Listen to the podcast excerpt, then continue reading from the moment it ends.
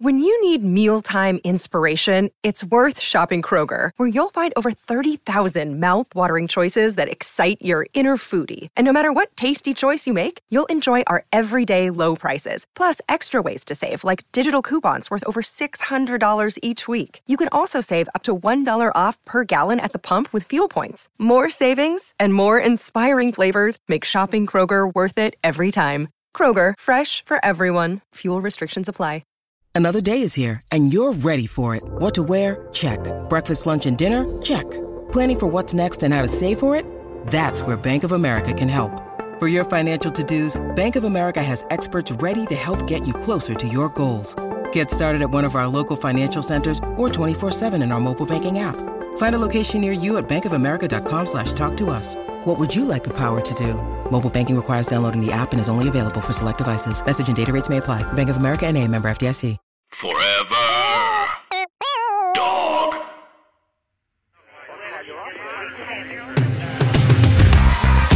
Hey, I am Gabe Gonzalez, and you are listening to another episode of the Queerty podcast. Thanks for joining us. This is a weekly show from Queerty and Forever Dog, where I will be covering news, politics, and pop culture impacting the L G B T Q community.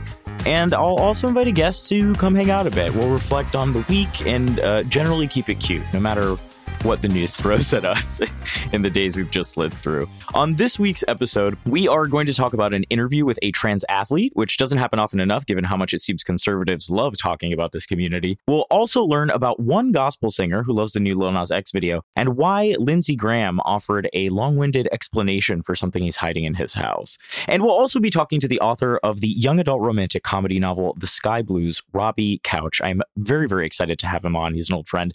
But first, we're going to talk about those headlines I just mentioned in a little segment I like to call Catch Her Up.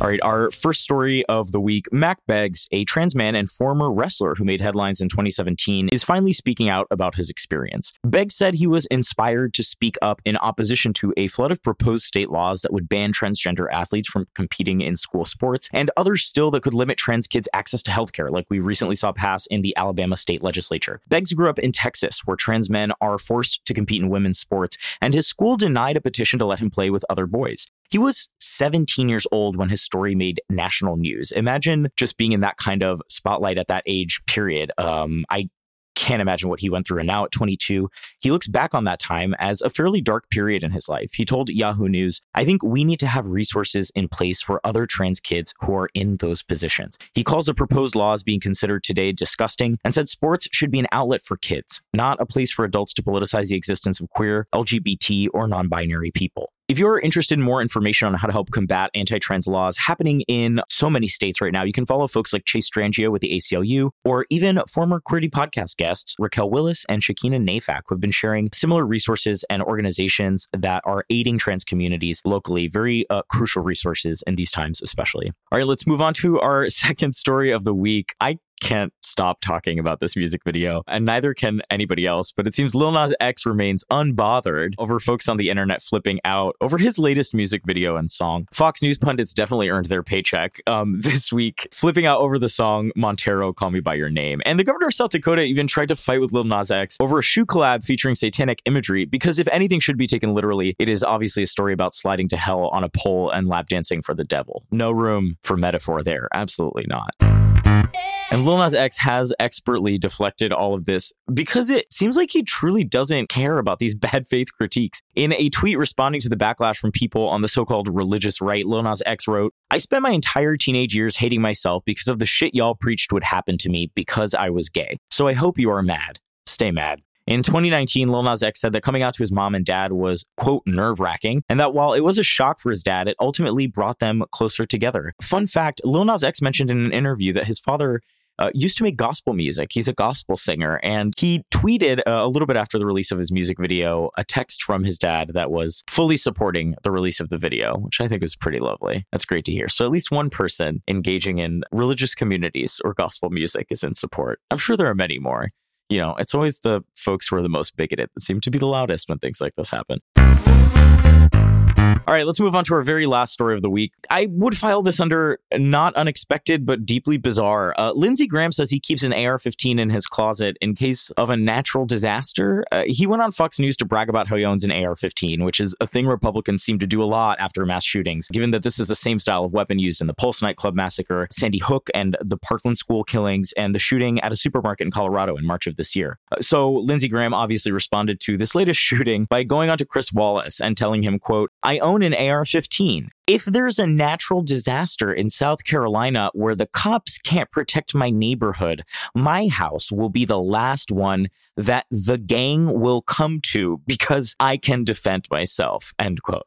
I just... I don't know how to respond to this. Like, what is this elaborate scenario that you need to invent to justify owning this gun? Why is your gun policy the elevator pitch for The Purge? How much time do you spend thinking about this, like, end of days scenario? It's, I don't know. Again, not unexpected and uh, deeply discomforting to know that Republicans in this country craft gun legislation like they're about to be featured as an extra on The Walking Dead. So that's a, a little insight into that backward-ass process. But now, thankfully, it's time to pivot to something a little more exciting. We are going to invite on today's guest, an author whose upcoming book, The Sky Blues, was recently named one of the thirteen most anticipated upcoming young adult novels by the New York Times. You have seen his tweets. You may have seen him running away from birds if you live in L A. And today, we are very lucky to have Robbie Couch on the Queerty podcast. Hey, Robbie, how you doing? Hey, I'm doing so well. That was such a good introduction. My ego just like burst out of the bedroom. Thank you. Oh my God, absolutely. You know, we got to gas folks up if we're having them come all the way out here to the digital realm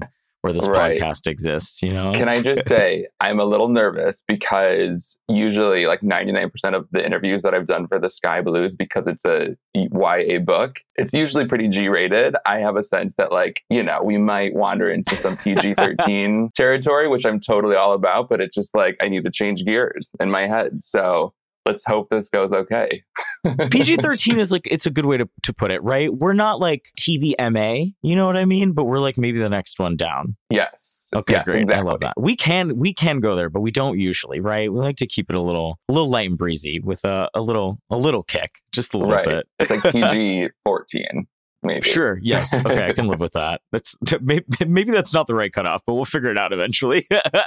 Anyway, how are you doing? Where are you uh, coming to us from right now? I'm doing really well. I am in sunny Los Angeles. Um, it's not super sunny right now, but um, I yeah, I'm in L A. I just moved out here. I don't recommend moving across the country in the middle of a pandemic. I moved from Chicago to L A uh, last May and very naively was thinking, okay, this will just be like a few weeks of being inside. You know, fast forward a year later and I'm basically still inside. So I don't recommend moving across the country in the middle of a public health crisis. But having said that, I the little bit of L A that I've gotten to experience has been wonderful. So yeah, all things considered, I'm doing pretty well. Yeah, you got to shake things up every now and then, right? Take the leap. Maybe the timing isn't always great, but hopefully it'll pan out soon. Yes, I want to see museums and go to restaurants and like actually experience it. But if you're like, if you're stuck in the pandemic, L A is pretty great. Like the, there's the beach, there's like the, you know, hiking. So it's a pretty good like outside city to live in. So I, I'm really lucky, all things considered. That's lovely. My little brother lives out there. And, uh, you know, at the beginning of the pandemic, I think he felt a lot safer because he could just get in a car and go places, mm-hmm. which I guess is something Something I could also ostensibly do in New York, but I am one gay, so you know, terrible driver on that front. Uh, that's no, that's a lie. I just let my uh, license lapse. But two, it's like you know, New York is not a very car friendly. It's not the best way to get around, right? We oh, really no. rely on public transit out here. I don't think I was ever. I mean, I was in, I you know,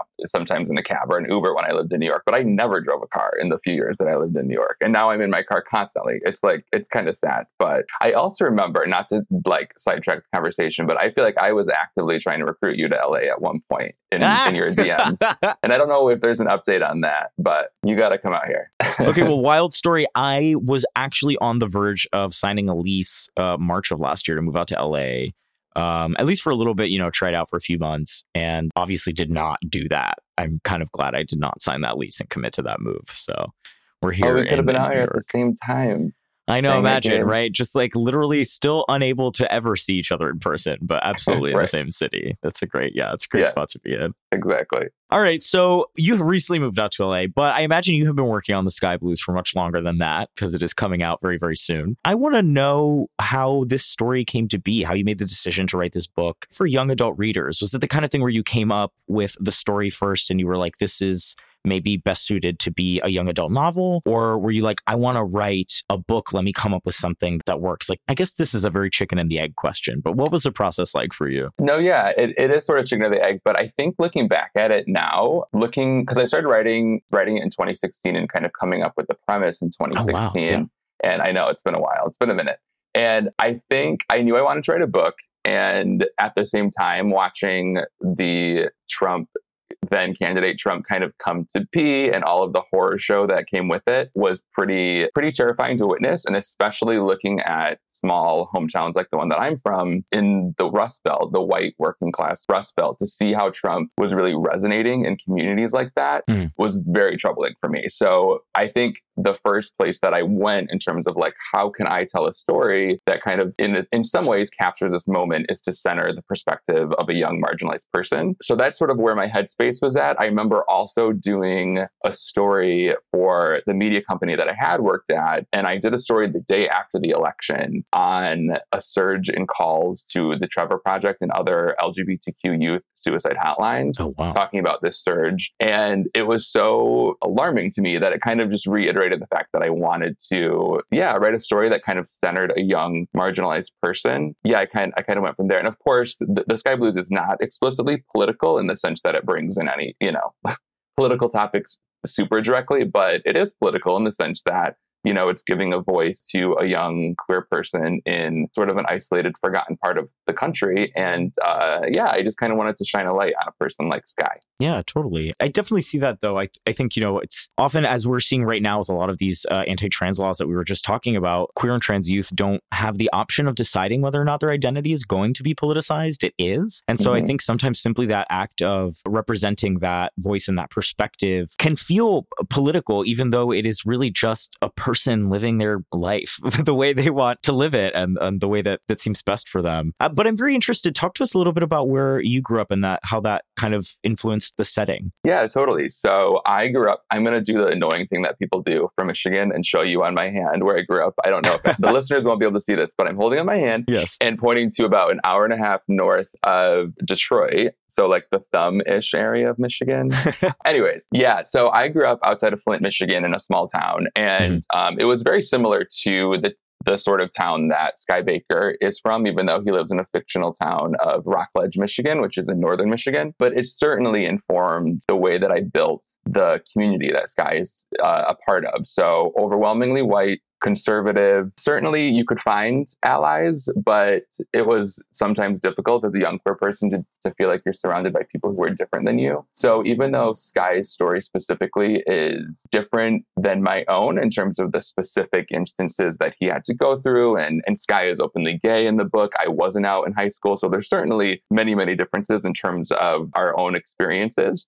But I certainly used my own experiences growing up in that area of the country, in a town like, I'm from Clio, Michigan, in a town like Clio, to inform the world that Sky lives in. So there, there's certainly overlap in, in pretty big ways. Does it, in a way, feel kind of like maybe cathartic or reclaiming some of those memories? Like, I find myself in a lot of the comedy that I've been writing lately kind of returning to the settings or like communities that I was surrounded by in my youth in a way that kind of, I don't know, sort of re repositions them in my mind kind of, and turns trauma into maybe something to, to capitalize off of yeah. in my comedy. So like, I, I don't know, does it feel that way for you when you're kind of visiting these places and in the story of the Sky Blues, or, or in any of your creative work, I guess? Oh, for sure. Absolutely. And the way, even, even the title of the book, The Sky Blues, is sort of how, you know, it sort of has a double meaning in the sense that Sky is in a, you know, blue time of his life where he's feeling the blues. But also if you read the book, you'll see that there's sort of a focus on the natural beauty of Michigan and like how gorgeous and blue the state is. So it's sort of this double-edged sword, I guess, of, of having really a lot of beauty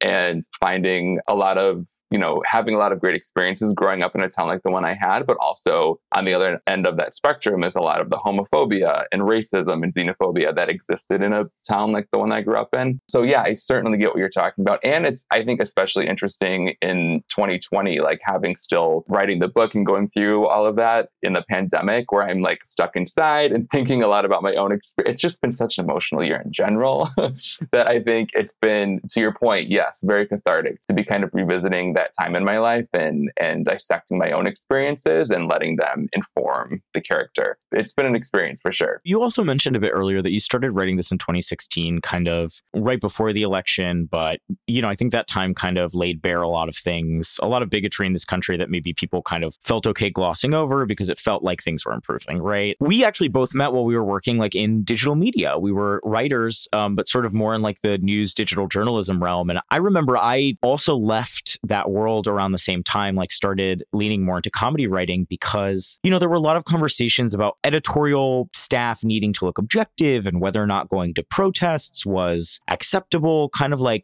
wanting to put this veneer of objectivity over this this realm that we were working in. And I think that conversation was happening in a lot of digital newsrooms. And for me, I just felt like comedy was a, a better place to be operating from, to kind of criticize the world around me and maybe like turn a mirror on it. And I wonder if you felt the same way, kind of shifting very seriously into pursuing this book and working more in fiction rather than the digital media realm, I guess. Yeah, no, that's a super interesting question. And I think absolutely. I think the thing that initially got me interested in writing when I was much younger was the idea of telling people stories and having stories be able to have an impact on the real world and, and change hearts and minds, as, cl- as cliche and like, you know, as stupid as it sounds. I think that really it can happen and does happen. And the way to really move people is through powerful storytelling. And so, yeah, to your point, I think I started out working for media companies and many of them were progressive, but yes, there was kind of that that wrestling over like, okay,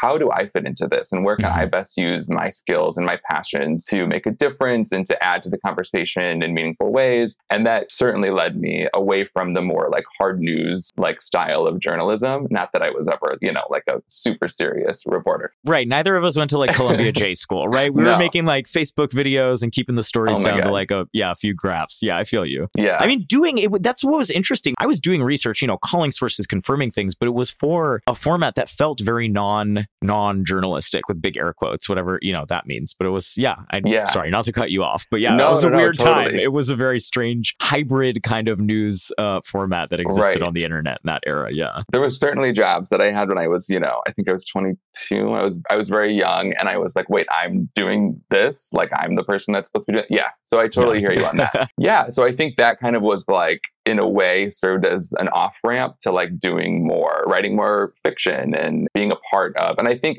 specifically in the Y A space, there has been this pretty big expanse of stories being told.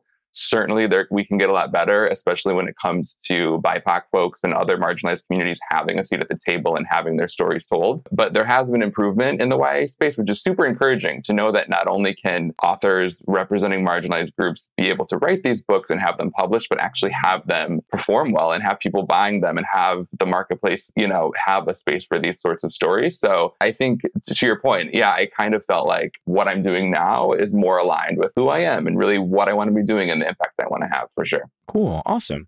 Um, well, I think right now is a great time to take a very short break. And when we come back, I do want to ask you a little bit more about the Y A space and sort of what drew you to that. And also bring up the Lil Nas X video, because I know you have some thoughts. I've seen I you do. on Twitter. So we're going to talk about both of those things. But right now we're going to take a quick break and we will be right back.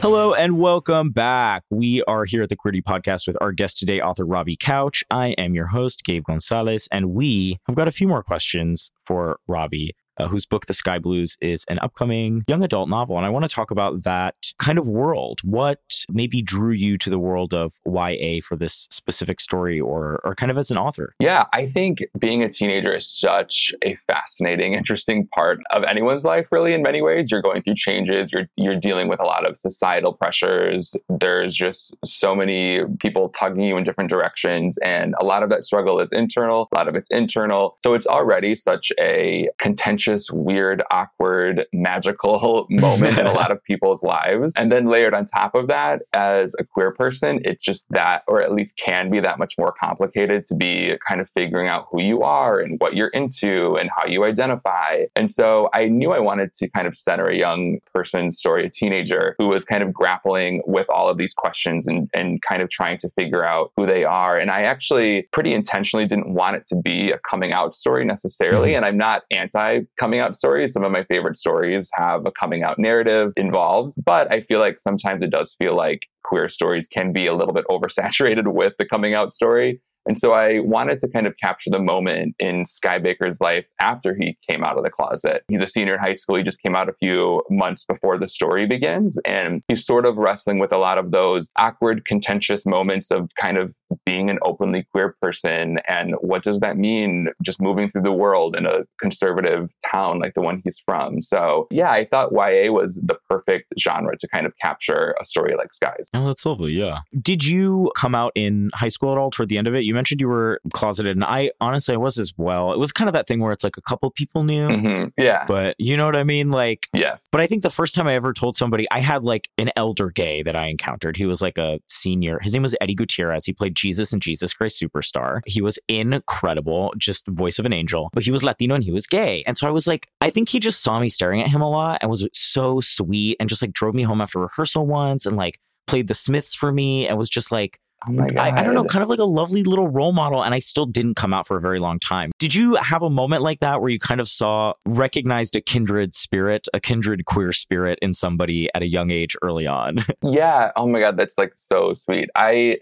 didn't have like a fairy godfather like you did. It sounds like. Yeah. But I do remember being really young, or I think I was like in middle school, and I sat and my family was going on some vacation and we're on an airplane, and there was like this super flamboyant off the off the wall like gay man who sat next to me on the plane. Yes! And I remember con- yeah, and I remember connecting with him in a way that I had like literally never connected with anyone in my life, and it was before I even identified as gay, or I maybe had you know some suspicions at that point.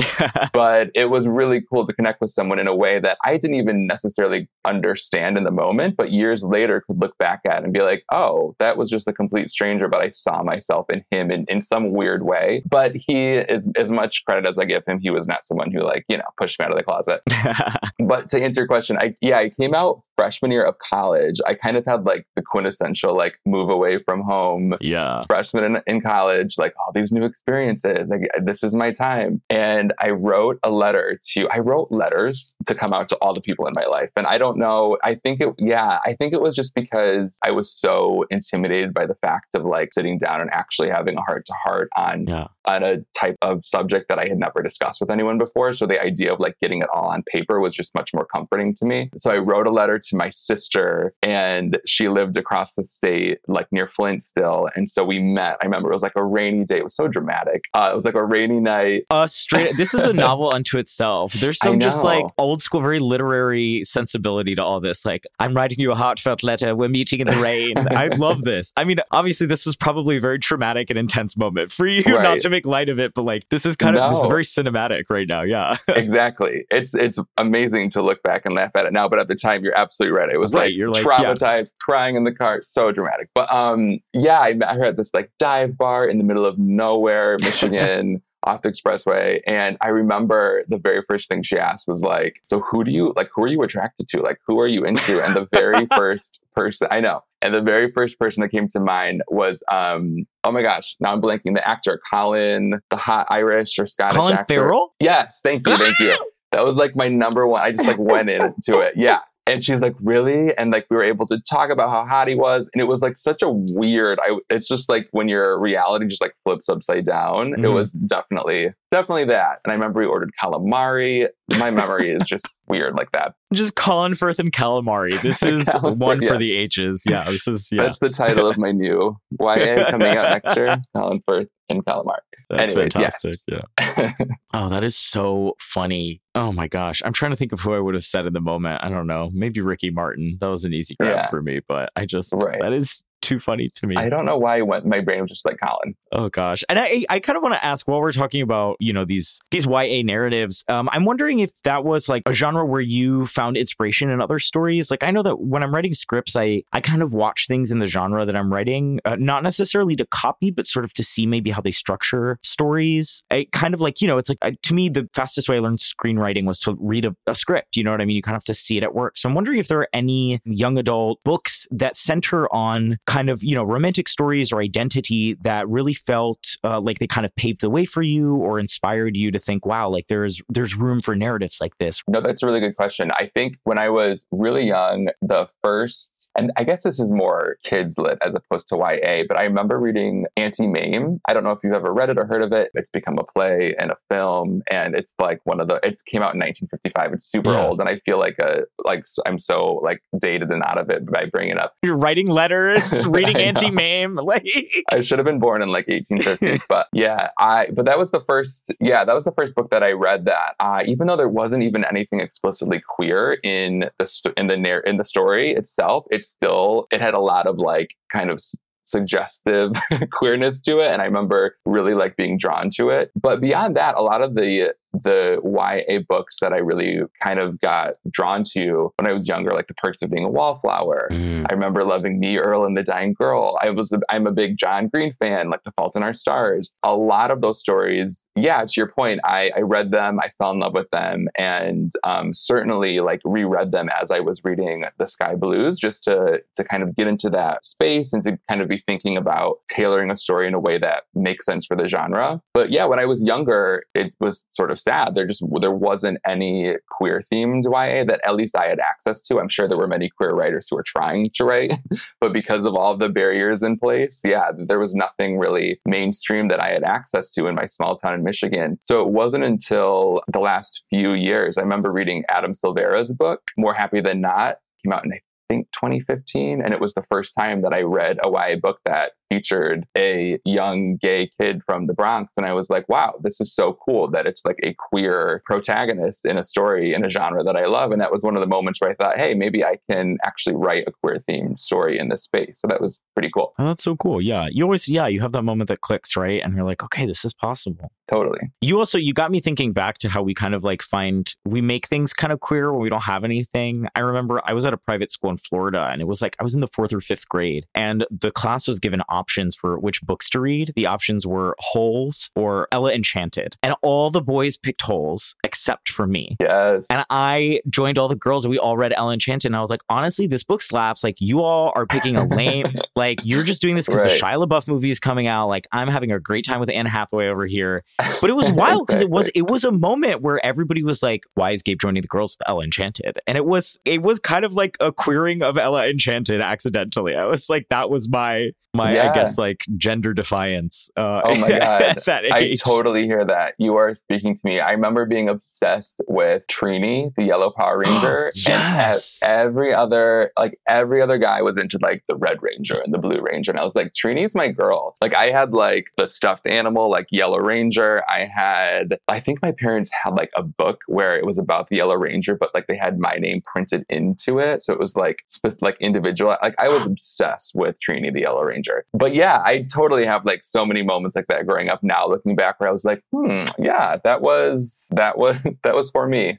That was for me. That was a me yeah. moment. I love that. All right. And uh, I do have one more thing I did want to bring up. You tweeted shortly after this Lil Nas X video, as many, many queer folks did. It was a thrilling moment. But you had a take that I really enjoyed that went viral. I don't know if you remember which one I'm talking about, with the Oprah meme. Oh, yeah. Talk to me a bit about the thought process behind maybe thinking about comedically calling out some of the hypocrisy among the religious right when it comes to queer folks kind of playing with images of deviance that have traditionally been thrust upon us, right? Which I feel like is maybe behind this this tweet. Totally. I mean, yeah, I think it's it's sort of ridiculous that the religious right will so often try to, you know, essentially say we're going to hell or ban us to hell and have these very strict heteronormative guidelines that we should all be living our lives by. And then it's like the moment we like say, screw it and lean into it, you're going to like call us out and be upset by it. Like, come on.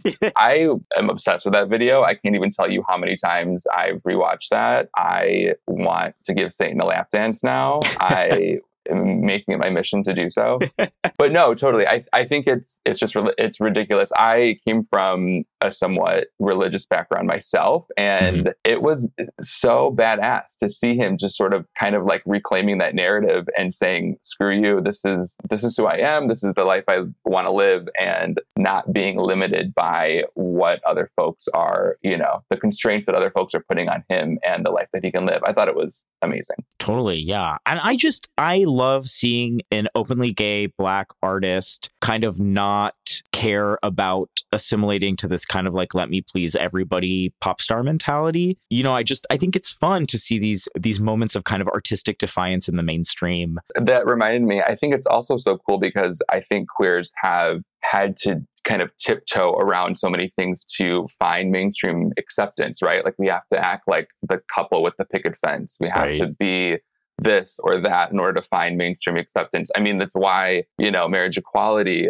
I mean, I'm all for marriage equality, but like the fact that we had to sanitize it so much mm-hmm. for it to really get straight people on board, I think is so indicative of like the queer rights struggle. And to have Lil Nas X just be literally giving Satan a lap dance and kind of giving the finger to that whole mentality of having to be sanitized and fit into that mainstreaming of queer culture, I thought was just so dope and cool. So yes, I'll probably rewatch the video later too. Yes, I I truly could not have phrased it better. I love that, right? It's like this idea that like mirroring, I think, heteronormative traditions or gender roles or relationships is somehow the ticket to acceptance and assimilation, right? When the queer community obviously is a very large umbrella and includes a lot of different folks who express themselves differently and think about things differently than that. And yeah, I think making room to say that that is here and it's not going anywhere for the sake of quote unquote acceptances, it's a badass move. I'm just psyched that that is the narrative right now. I am not letting myself fall down the Fox News rabbit hole is what's happening. I, I have no time left to react to them. Absolutely not. Yeah, that's a good choice. I'm ignoring them and Meghan McCain's hairstyles. Uh, oh cannot... Lord, what's going on there? I don't know. Oh God, it's truly tragic. I want to see like an investigative report on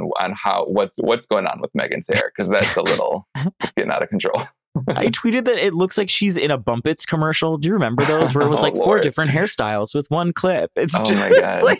It's How really, could I forget? It's so rough. Uh, Megan's blocked me on Twitter, so I don't I, mean, I don't same. know what she's... I think she's blocked everyone on Twitter. Probably, so I'm, yeah. I'm a little out of the loop on all things Meghan. But that hair... I wish I was more out of the loop on her hair, but... I'm not. I wish I could just censor her name every time it comes up in my brain. Gosh, damn. That's, I fell down the hole again. All right. Before we let you go, Robbie, this has been a ton of fun. Thank you for coming on. But before I let you go, I do need to play a little game with you. And we have a couple of games in rotation right now. I may introduce one more. I like to play different games with different guests. You know, it keeps keeps us all on our toes. But today I am playing a game with you I like to call Let Me Get You Canceled, in which we have our guest defend an unpopular or obviously incorrect opinion. And for your Let Me Get You Canceled, I would like to hear this from you in, in roughly a minute. Tell us why the Bible is actually a seminal queer text. You know it better than than any, right? We're religious, former religious queers. So talk to me. Tell me why the Bible is actually a queer story. Oh, God. Okay, let me think about this. It's your Ella Enchanted right now. Yes, yes, yes, yes. It is because, okay, every time you walk into an evangelical church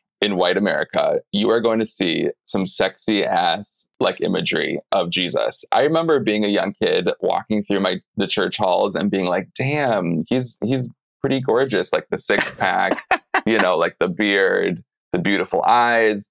There's a level of homoeroticism, not only yeah. in Jesus's story, but like throughout the entire text of the Bible. That's like something's going on here. Like maybe it's not in print in the in the actual Bible, but like mm-hmm. there was some stuff happening between Jesus and his, what's the word for them? Disciples. There we go. Okay, so I like this. Reason number one, sexy Jesus with abs and a lot of dudes. Okay. Totally. I'm going to lean into sexy Jesus. Okay. I think that's room enough to to to argue that the Bible is pretty freaking gay. I, yeah, I think we need, we absolutely need a, an illustrated version of the Bible that leans into sexy Jesus. But I'm, I'm tired of, you know, westernized white Jesus. Like, I want to see real, real sexy Jesus. You know what I mean? Give oh, me sure. the brown man from the Middle East that I know had beautiful eyelashes. You know what mm-hmm. I mean? And a strong eyebrow and just a handsome jaw. Yeah. There's a reason he was hanging out with thirteen bachelors. Was it? How many? Mm-hmm. Was it thirteen? Like One of them betrayed him. I forget how many it was before that happened.